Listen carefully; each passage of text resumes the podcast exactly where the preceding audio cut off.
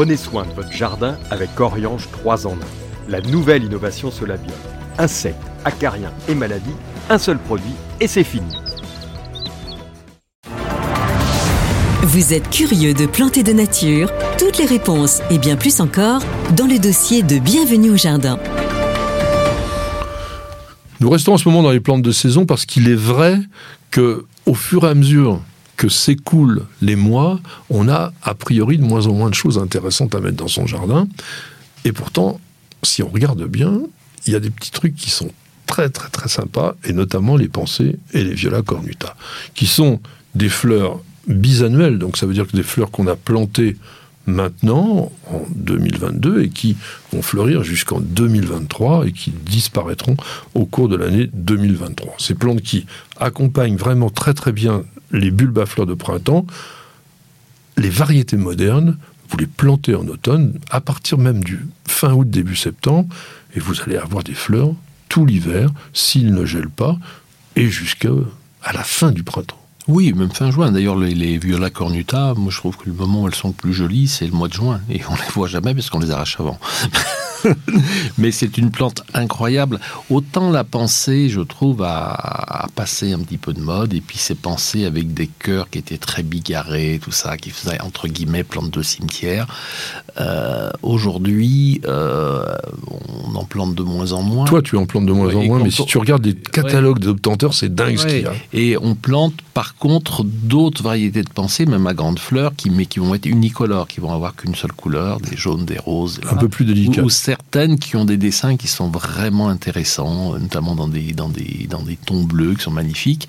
Mais c'est vrai que personnellement, je préfère la viola cornuta, celle à petites fleurs, parce qu'elle est beaucoup plus florifère et qu'elle est plus poétique. Elle ressemble à la violette et je trouve qu'elle a vraiment un côté euh, magique. Il lui faut seulement de la lumière. Quoi. Vraiment, c'est une plante qui aime la lumière et si on la plante trop à l'ombre sous les arbres, elle va pas vraiment se développer. Et je conseille vraiment de planter des gros pots, c'est-à-dire de trouver des viola cornuta qui ont poussé au moins dans des pots de diamètre 10, des pots de diamètre 14. Mais pas des petits godets. Pas les petits godets, parce que les petits godets, euh, bah, finalement, ils seront beaux qu'à partir, vraiment beaux à partir d'avril, mai, juin, quoi, où mmh. on voudra les remplacer. Parce que c'est paresseux un peu le, la cornuta. Ah bah euh, l'hiver, elle oui. bouge pas beaucoup. Oui, oui, ça, ça pousse pas vraiment. Et ça, c'est une très très bonne idée. Tiens, je voulais vous citer simplement Jacques Prévert par rapport à ce que disait Pierre tout à l'heure sur la pensée. Voilà ce qu'il a dit. Tu as regardé la plus triste et la plus morne de toutes les fleurs de la terre, et comme aux autres fleurs, tu lui as donné un nom, tu l'as appelé pensée. Mmh. C'est quand même peut-être un peu méchant parce que il y a quand même, oui, voilà, Monsieur Prévert a été un petit peu dur dans Paroles de fleurs en 1946. Alors, on va essayer de différencier quand même les pensées des viola cornuta. La pensée, c'est un hybride qu'on appelle viola X, vous vous rappelez, je vous le dis souvent, quand il y a un X, ça veut dire que c'est un hybride, Vitrociana, qui est sans doute à l'origine de viola tricolore. Viola tricolore, qui est une plante que l'on trouve spontanément ou que l'on trouvait spontanément en Europe et qui a trois couleurs au niveau de sa fleur. On est sur des plantes de la famille des violacées, hein, on est dans la viola, famille mais qui est totalement inconnue au niveau des genres. Il y a des genres, j'ai jamais entendu parler de ça, Rhinorea, Ibanthus, mmh. Corinostylis, enfin, il y a quand même 500 espèces de viola C, de violacées. Et puis, surtout sur notre genre viola, alors là, on compte même plus les hybrides. La pensée, on le disait, est cultivée comme une bisannuelle, bien que ce soit une plante qui est vivace. Et si on est dans la région méditerranéenne, ça devrait pouvoir tenir plusieurs années. Mais c'est des vivaces éphémères. Quand je dis plusieurs années, c'est deux, trois ans, et après ça disparaît. Ça se ressème. Ah, ça, se, ça se disperse tout seul Oui, la cornuta, oui. Ah non, mais on est sur la, euh, la pensée. La ah non, la pensée, non, non, non, pas la pensée. La, la, cornuta, qui est la violette cornue, mmh. à petites fleurs, et on les confond. Et comment on va les, les différencier?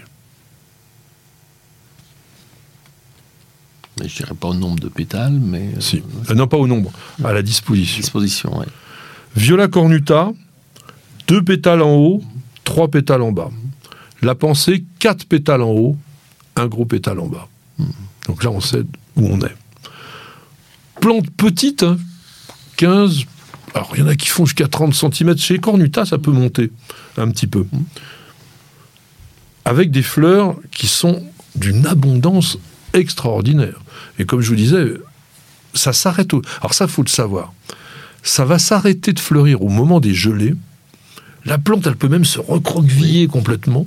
Elle a un aspect mais moche comme tout. N'y touchez pas. Mm. Parce que dès que la température revient, plouf, ça se redresse. Et puis et les fleurs réapparaissent très vite. Ça, ça- C'est incroyable ça aussi.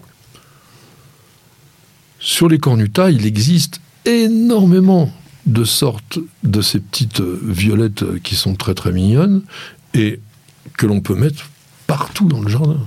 Et sur les fenêtres, et sur les terrasses, et sur les balcons. Oui, on- elles, elles- elles sont même utilisées dans les suspensions. Euh, c'est une plante, c'est une plante incroyable, moi que j'aime beaucoup. Je vous dis, elle apporte pour moi énormément de poésie au jardin. En plus, la fleur est comestible, ce qui ne gâche rien. Ça décore ses salades pendant toute la, toute la belle saison, et elles sont vraiment belles jusqu'à jusqu'à fin juin. Alors il y a une chose au niveau de la plantation, notamment sur Viola cornuta, que je vous conseille, c'est faut pas trop les serrer. Alors même si aujourd'hui on voit dans les jardineries, ça c'est- très attractif d'ailleurs, on vous fait des, des jardinières toutes faites. Alors vous avez cornuta, vous avez parfois un petit euchera à côté, tout ça.